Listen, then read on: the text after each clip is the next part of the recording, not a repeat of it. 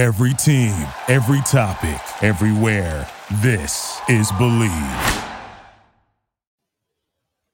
Uh, all right, guys. Well, welcome to the pump fake.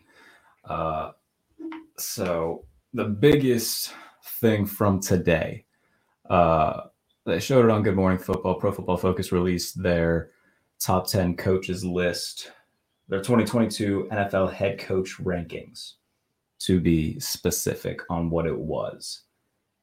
And uh, that's what we're going to focus mostly on today. Um, and look, somebody explained this to me on Twitter today, but it gave my brain, it made me tired. I guess they ran it through one of their weird analytical things. You know, it was based off how aggressive a coach is at what point, um, how many points, or it's the weird algorithm that basically it, tells us that different head coaches are better than others or more, whatever. Regardless, it's wrong. And I said it in the tweet that I said I'm not gonna, I'm not gonna crap on anybody's opinion. Everybody has their own thoughts. I get that. However, if you saw the list, I'm to go through it here in a minute. If you saw the list, it's uh, it's something. It is certainly something. Um, so to go through it, ten through six are Mike McCarthy, Frank Reich, Mike Vrabel, Kyle Shanahan, Matt LaFleur. Not too much wrong with that per se. I wouldn't have McCarthy in there. Don't get me wrong, but Vrabel, Reich, Shanahan, LaFleur, that's fine. That's fine. However, five through one Pete Carroll, Cliff Kingsbury, Andy Reid, John Harbaugh, Bill Belichick. Again, as a whole, there's probably eight guys that belong on that. You could argue where you want to put them. That's fine, whatever.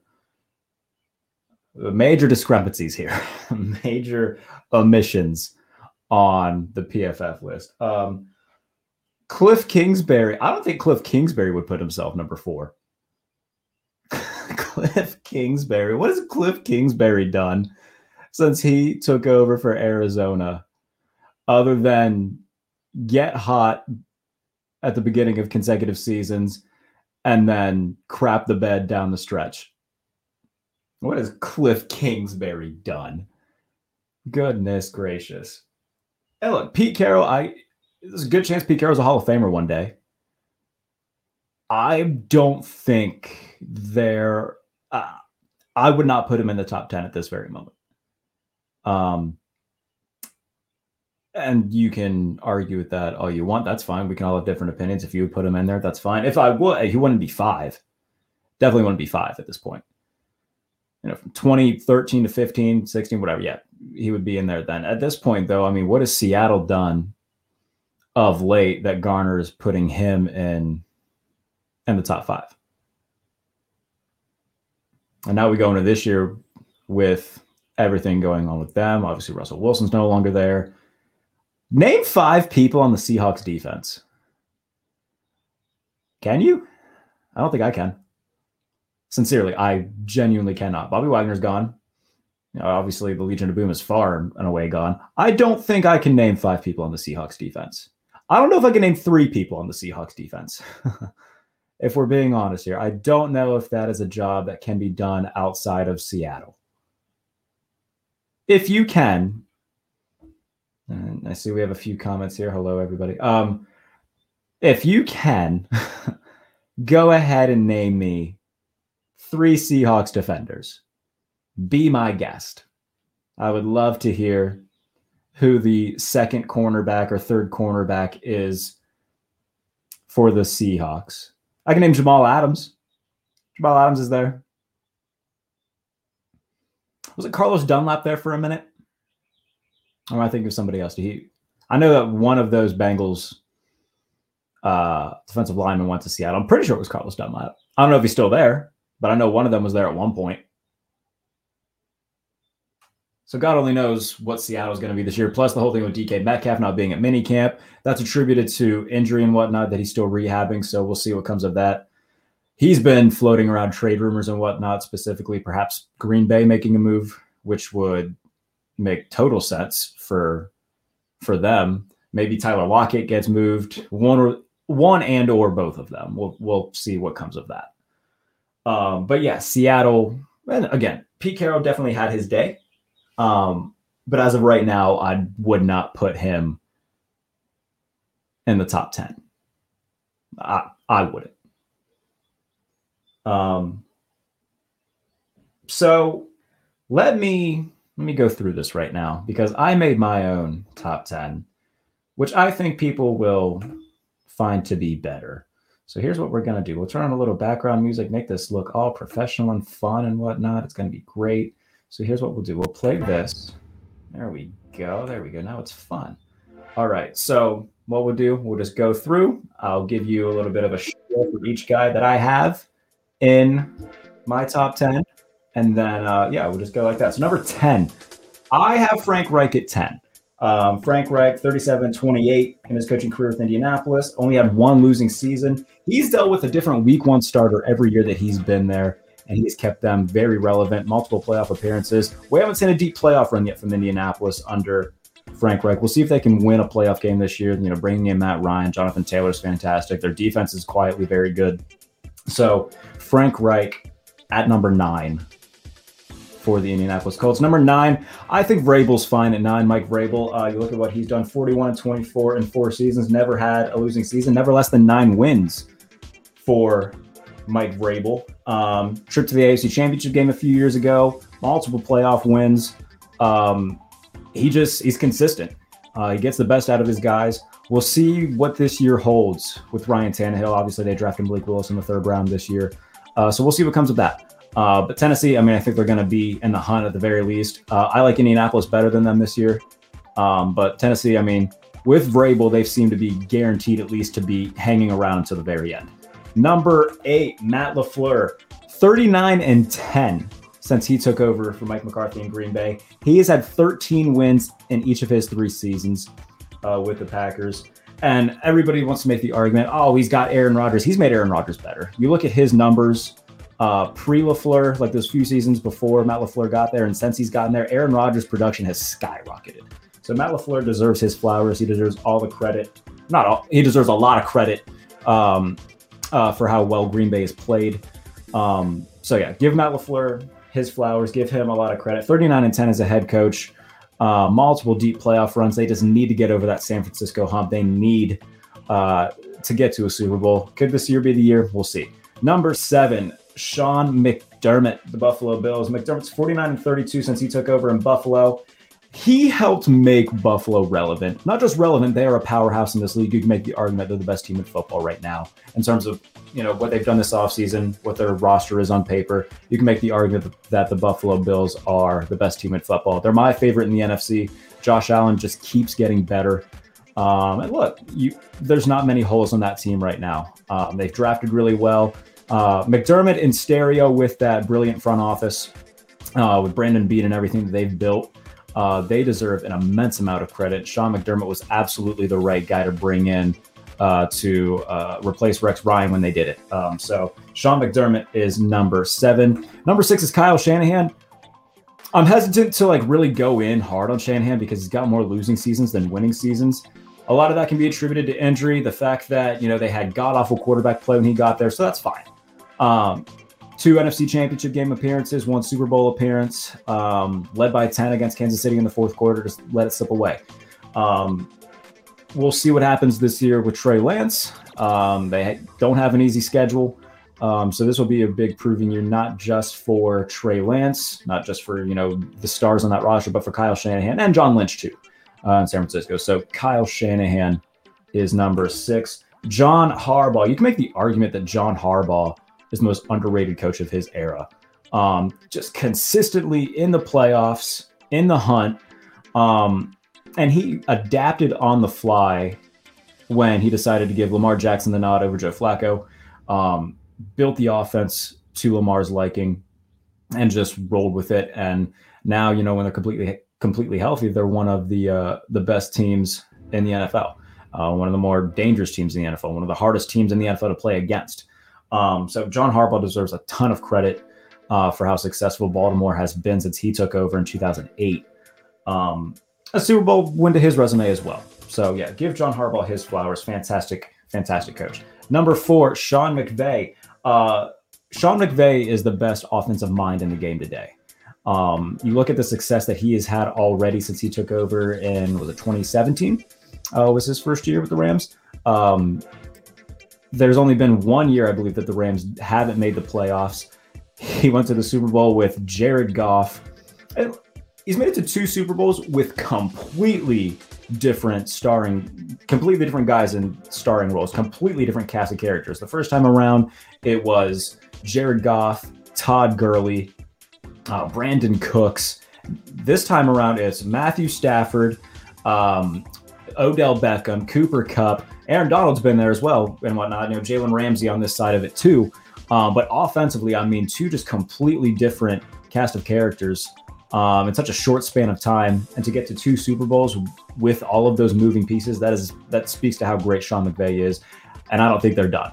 Uh, would not surprise me to see them back in the Super Bowl this year with all the moves they've made. I know that they've lost a little bit of depth, but when you add Allen Robinson to an already already really good receiving corps, you add Bobby Wagner in the middle of that defense. I mean, that's they're going to be hard to beat, um, and they're likely going to be the favorites in the NFC because of it. So Sean McVay, still extremely young. Uh, I know there was like murmurs about him maybe retiring to take a TV deal this year. It doesn't seem like that's going to happen anytime soon. So I mean, he's still got a ton of time to add more Super Bowls to that resume, and it would not shock me at all if he did it. Number three, Mike Tomlin, never a losing season since taking over for Bill Cowher in 2007. Uh, Tomlin has been the personification of consistency, excellence, humility. Um, he is one of the most liked coaches in the NFL. Um, you know, he kind of Tomlin in one way or the other, along with Gruden, who I know is controversial now, but they kind of ushered in that era of you know players coaches. Um, you know, he was really young when he took over, became the youngest head coach to ever win a Super Bowl, which Sean McVay has since uh, topped that record. Uh, two Super Bowl appearances never a losing season. He might have done his best coaching jobs over the past couple years. Last year, you know, starting off so poorly at one and three, uh, they finished nine seven one to get into a wild card spot, and then two a few years ago, uh, when you know they lost Ben Roethlisberger for the year, and he dragged them to an eight and eight record um, with Mason Rudolph and Devlin Hodges. So Mike Tomlin, um, great defensive mind, um, but trusts his guys and gets the absolute best out of all 53 guys that suit up. So, uh, Mike Tomlin, future Hall of Famer, one of the very best coaches in the NFL today.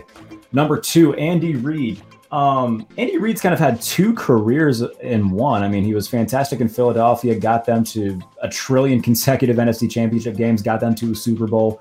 Um, they were a perennial playoff team. They were one of the powerhouses in the NFC uh, in his time there. And then obviously, um, you know, at the end it got bad and they moved on to Kansas City. And then in the past few years, um, they have been the embodiment of just pure excellence and domination uh, in the NFL. Two Super Bowl appearances already with the Chiefs, a Super Bowl win, that elusive Super Bowl win for Andy Reid and the Chiefs uh, a few years ago. Um, and look, this might be somewhat of a gap year. Uh, you look at what you know the pieces that they lost. They lost Tyrann Mathieu. They lost Tyreek Hill via trade.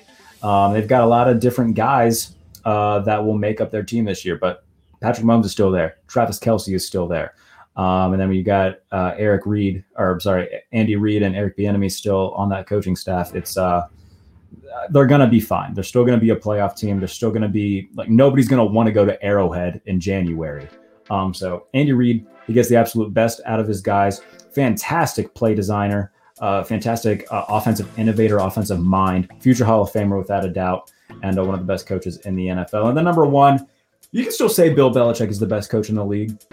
Um, and I wouldn't really argue that. If you want to say that Andy Reid or Mike Tomlin is number one, wouldn't really argue with that either. Um, this is going to be a really interesting year for the Patriots. Um, you know, having Matt Patricia call plays is certainly something, isn't it?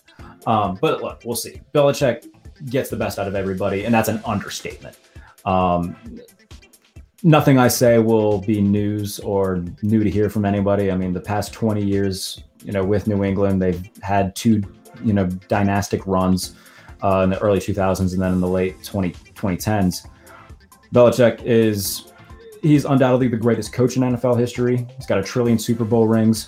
And then, you know, going into last year where, okay, everybody thought Cam Newton was going to be the starter, he just outright cuts Cam Newton. And then they roll and get into the playoffs with rookie Mac Jones. Um, it speaks to how how great Belichick is, the attention to detail, and getting every ounce of anything you can get out of any player. Look at what they were working with last year on offense. It was Mac Jones, tight ends, you know, Hunter Henry and Jonnu Smith. No really star running backs, no star receivers. Defensively, they're pretty old. Like it was, I don't know how they got to the playoffs.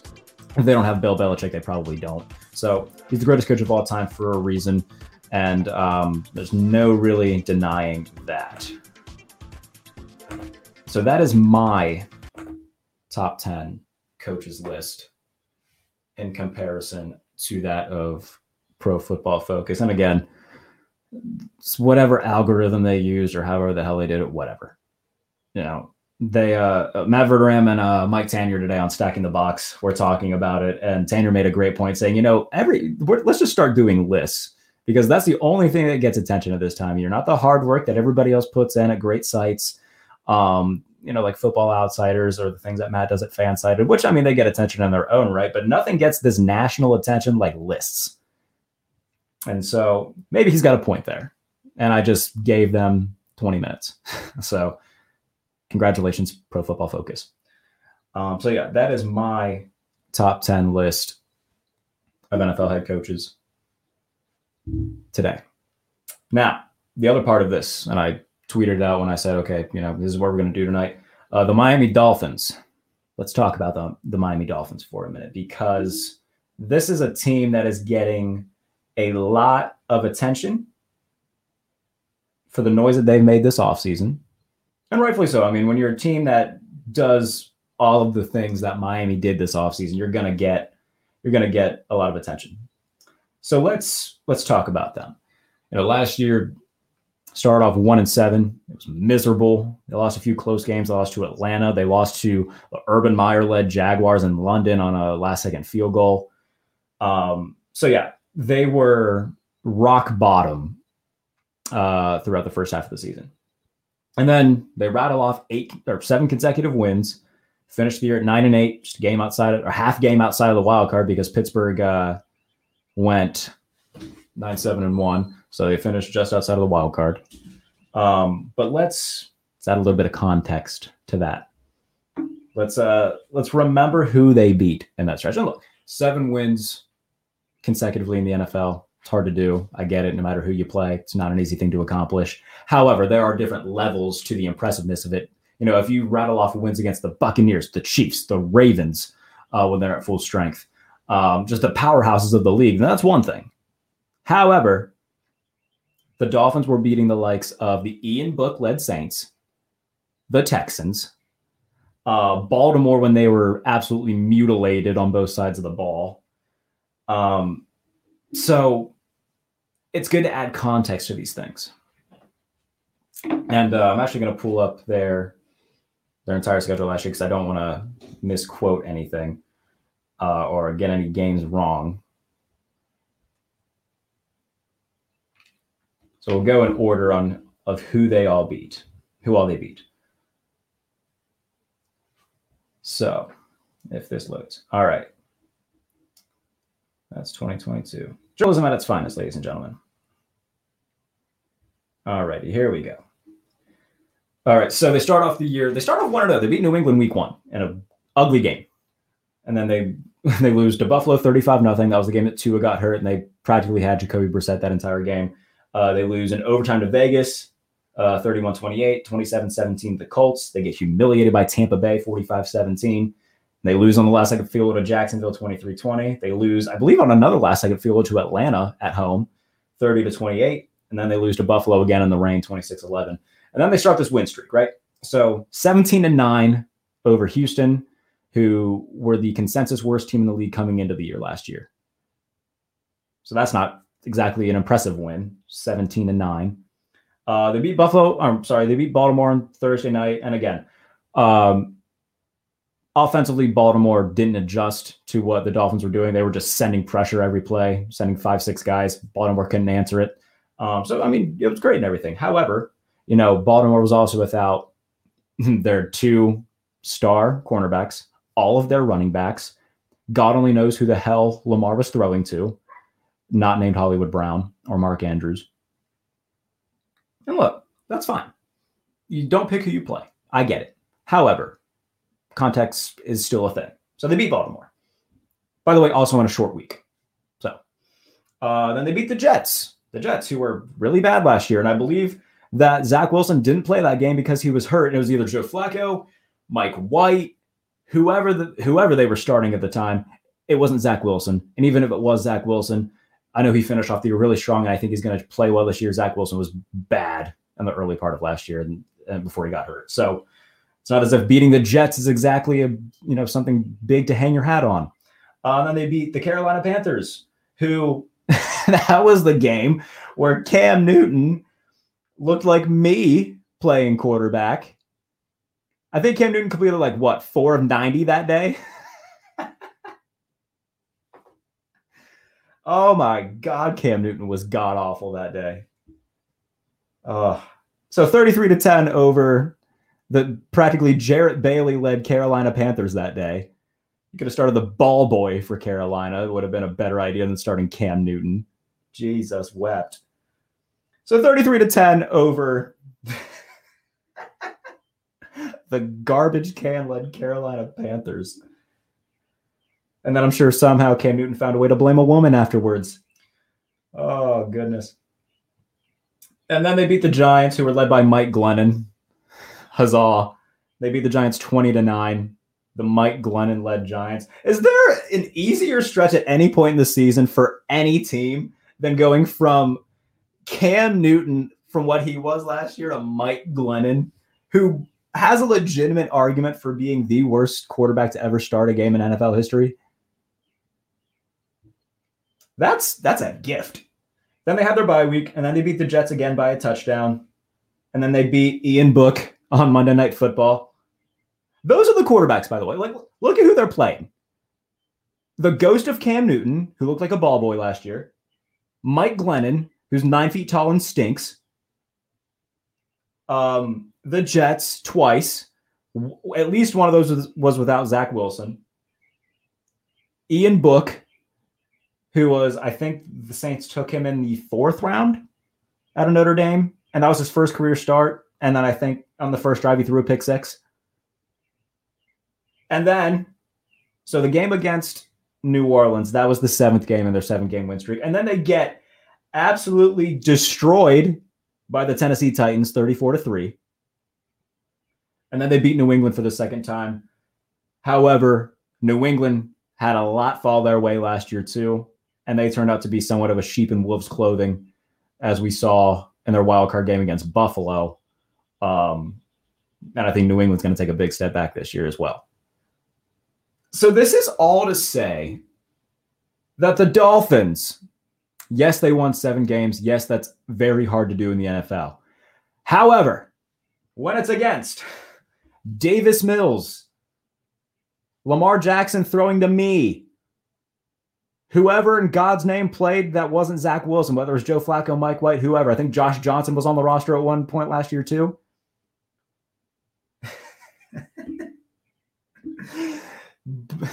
Cam Newton going four for 90 for 13 yards. I actually want to see if I can bring up the box score to that because I'm having too much fun just laughing at that. And then they beat Mike Glennon and then they have their bye. Then they beat the Jets again. And then they beat Ian Book. And then they get dismantled by the Titans. And then they beat a New England team who got a little bit of, you know, the luck of the draw in terms of who they played, how their season went out, and then they got dismantled when they finally played Buffalo in a game in Buffalo that wasn't in a wind tunnel. I mean, good lord. Let's pump the Brit. Now look, not to mention the fact this front office, Stephen Ross and everybody, fire Brian Flores after he gets them two consecutive winning seasons, something they haven't done since 2002 and 2003. Now they bring in Mike McDaniel, but we don't know how good of a head coach Mike McDaniel is. He was only an offensive coordinator for one year and then spent the previous few years as the running game coordinator for the 49ers. You have Jaylen Waddle, you bring in Tyreek Hill. That's great. Defensively, they're really solid. You know, a few years ago, they led the, the league in takeaways. Xavier Howard's really good. Byron Jones is really good. But do I think that they're do you, who expects them? Who expects Tua to keep up with Justin Herbert, Patrick Mahomes, Derek Carr, Russell Wilson, the entire AFC West, not to mention Josh Allen, who they haven't beat Buffalo since 2018. Josh Allen has been their metaphorical father. He has owned Miami since he came into the league. That isn't going to stop this year. The Bills got better, and the Dolphins are, we'll see. That is, I don't think they're beating Buffalo this year. Now, can they beat New England and New York? Yes. Those are four winnable games. Do I think they'll win all four? No. But can they, at minimum, split those? Yes. They can, at minimum, split with the Patriots and the Jets. That is fair. But what happens when defenses just sit on short routes and just say, you are not going to throw it over the middle, five yards downfield, and let Tyreek Hill run for 30? Throw it over the top and beat us. Good luck. Can Tua do it? Because if he can't, then that is going to make the Dolphins so one dimensional. And their offense is going to be absolutely stagnant. Because if Tua can't throw it over the top consistently, and if they can't open up the offense to be able to incorporate, you know, some of the West Coast stuff, but also have Tua just unload it downfield, teams could just sit on that. It's like, okay, throw it to Tyreek Hill. He's not getting more than six yards. That's your passing game. Good luck. We will sit here. We will wait. You will get four yards of pass. Eventually, you're going to have to try to go over the top to get a first down. Good luck. Good luck. They're basically banking on Jaylen Waddle and Tyreek Hill being the yards after catch kings, which, by the way, I mean, it's not a horrible bet to make. Both of them are really fast. Obviously, Tyreek Hill's the fastest guy in the league. Jaylen Waddle proved to be really good. But if teams like just start saying, like, look, you're not gonna throw it underneath. You're not doing it. We're taking this away. And if you do, it's not going to be for a lot of yards. You got to go over the top. That's not as if they got an elite running back. They've got Waddle Hill, Mike Gesicki's a nice tight end, and their offensive line is still very suspect. What about that says, yes, playoff team? Not to mention the fact that their front office is a dumpster fire who got rid of a coach who did something that hasn't been done in the franchise for 20 years. Great job, guys. Fantastic. and plus, they spent all of last season making it pretty known that they wanted Deshaun Watson instead of Tua. That was a whole thing. You remember? a whole thing where every other day it was something new came out. Like, all right, they want to trade Tua for a bag of Doritos. They just want, they just don't want them. just want to get them out. And it doesn't help when Justin Herbert is already in the elite quarterback conversation. He's not in the conversation. Justin Herbert is a star. He is fantastic. And Joe Burrow just went to a Super Bowl he looks like the odd man out in that and and the among those three guys. Those are the big three of the 2020 quarterback class. And he is absolutely easily the worst. So far. So far. I don't think he's going to be Herbert. I don't think he's going to be Burrow. I don't think he's going to be Mahomes, Josh Allen. I don't think he's going to be any of those guys. I think we've kind of seen what Tua is. He's slightly more athletic Jimmy Garoppolo. And look, can you win games with that? Yeah, they're 13 and 8 with him under center. They can you can win games with Tua. But how far can you go? Because let's look at this year's schedule for them because it's not a cakewalk. I promise you that. The schedule for the Dolphins this year First of all, they open with a brutal stretch and they close with an even more brutal stretch. The middle of their the middle of their schedule is doable, but on both ends, horrible. So they'll start at home against New England again, noble game. Then they go to Baltimore, home for Buffalo, at Cincinnati, at the Jets versus Minnesota. Again, the most winnable games there are New England and the Jets, but even then, the Jets are better. Minnesota's going to be fighting for a division title. They got better. Their offense is ungodly good. They just added Za'Darius Smith to come off the edge with Danielle Hunter. So they're going to be better. There's one, at maximum, there's two wins that I see in the first six games for them. And then this is where the middle part of their schedule gets better. They host Pittsburgh, which is a winnable game for them. At Detroit is winnable. At Chicago, both of those are winnable.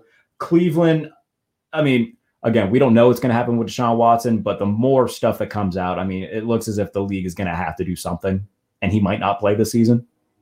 So if Deshaun Watson isn't there, then that's a pretty winnable game for the Browns or for the Dolphins. Then they have their bye week and then they play Houston week 12. So that five game stretch, if they can rattle off four, go four and one in that stretch, which I mean, I think Pittsburgh will be good. I don't know if they'll beat Pittsburgh. Um, but they can beat Detroit, even though Detroit will be better. I think the, they should beat Chicago. Chicago's going to be vying for the first for the number one overall pick. If Deshaun Watson isn't there, they can beat Cleveland. They can beat Houston. So that's three, four wins.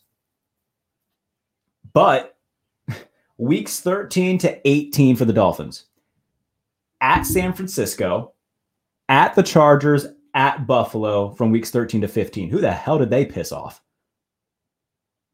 And then they host the Packers, go to New England, close with the Jets. Weeks 13 to 18, I see maybe two wins. And again, that's New England and the Jets. They're not going to, I don't think they're going to beat the 49ers. They're not beating the Chargers. They're not beating Buffalo. They are not beating Green Bay. And again, they might beat New England. They might be the Jets. I see maximum seven wins for the Dolphins this year. Maximum. I do not think that you look at how deep the AFC is right now. The AFC West is going to be, they're going to, one of them is going to get poached off just from playing in the division. If the Raiders played in any other division that's a playoff team, I think they're going to be the odd man out. But any other division that's a playoff team. So they're good. But the other three, Chiefs are going to be a playoff team. Denver's going to be a playoff team. Chargers going to be a playoff team.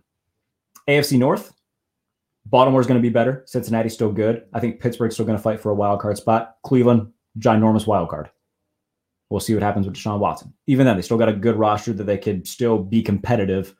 I don't think they'll be a playoff team, but they can still be competitive with whomever they would if Baker Mayfield plays again, or if they trade for a guy. Um, and then AFC South, it'll be you know Indianapolis and Tennessee. But even then, right there, that's you know the entire AFC West, basically all the AFC North, right there. That's eight. I don't think they're better than any teams in those divisions. They're not better than Indy or Tennessee. So that's 10. They're at best, they're the 11th best team in their own conference right now. So, yes, Tyreek Hill is there. Great. We've seen over the years that having a star receiver doesn't make you an elite team. Ask Julio Jones. Ask Larry Fitzgerald. Ask those two guys what it means to be an elite receiver how much that helped them win games. Sure as hell didn't. Julio Jones and Larry Fitzgerald had plenty of god awful years, or on god awful teams, not themselves. You know, they were always fantastic, but they were on plenty of horrible teams. Plenty of horrible teams. This is all going to come down to can Tua develop a consistency of throwing the ball down the field? And if he can, look, look, they could probably win nine games, 10 game, maximum 10 games, and maybe be in the wild card hunt. It's going to depend on him. But right now, at best, they are the 11th best team in that conference. And I do not think they're going to be a playoff team. And look, if they aren't, if he struggles, they're going to have serious questions to ask themselves this offseason. Because if he can't take a leap from serviceable starter to, okay, that's our franchise guy, we've seen that teams are impatient anymore. They can go try to find another one and cut their losses. So a lot of pressure on Miami Dolphins, a lot of pressure on Tua Tagovailoa. So, all right, thanks for tuning in, guys. Uh, we'll do this again soon. Uh, later on in the week, go follow me on Twitter at JBLNFL. No Notes. Yes, No Notes is making its debut next week. Sean Ross Sapp of Fightful Select and Fightful.com will be the first guest. Uh, if you didn't see it, basically the premise of the show is uh, I sit down with people um, you know, sports, broadcasting, entertainment, whatever. And it's just guys talking. There's no research, no notes. Um, just kind of talking about life a little bit, talking about how we got where we are. And uh, yeah, it's going to be fun. So Sean Ross Sapp, uh, if you like wrestling, you know who Sean Ross Sapp is. Uh, he's the biggest name in wrestling media right now. Um, fantastic, great dude. I'm excited to actually sit down with him. Um, haven't actually sat down with Sean before, so this will be fun. Um, sat in for him once uh, with Kate, uh, if you remember, on the uh, SmackDown and Rampage post show. So that was a lot of fun. Uh, so I'm excited. You know, he lets me do stuff for him, which I'm very grateful for. I'm excited to actually uh, sit down with him and talk to him. So that'll be a lot of fun. So go follow the No Notes Pod on Twitter as well. Follow the Pump Fake Pod on Twitter. So many things to follow. Um, so yeah, at Jay Bailey NFL, you'll get all the details from everything going on there as well. Appreciate everybody for tuning in. I'll see you soon on the 900 shows I'm doing now. So I appreciate it. Thank you for tuning in to the Pump Fake. Thank you for listening to Bleav. You can show support to your host by subscribing to the show and giving us a five star rating on your preferred platform.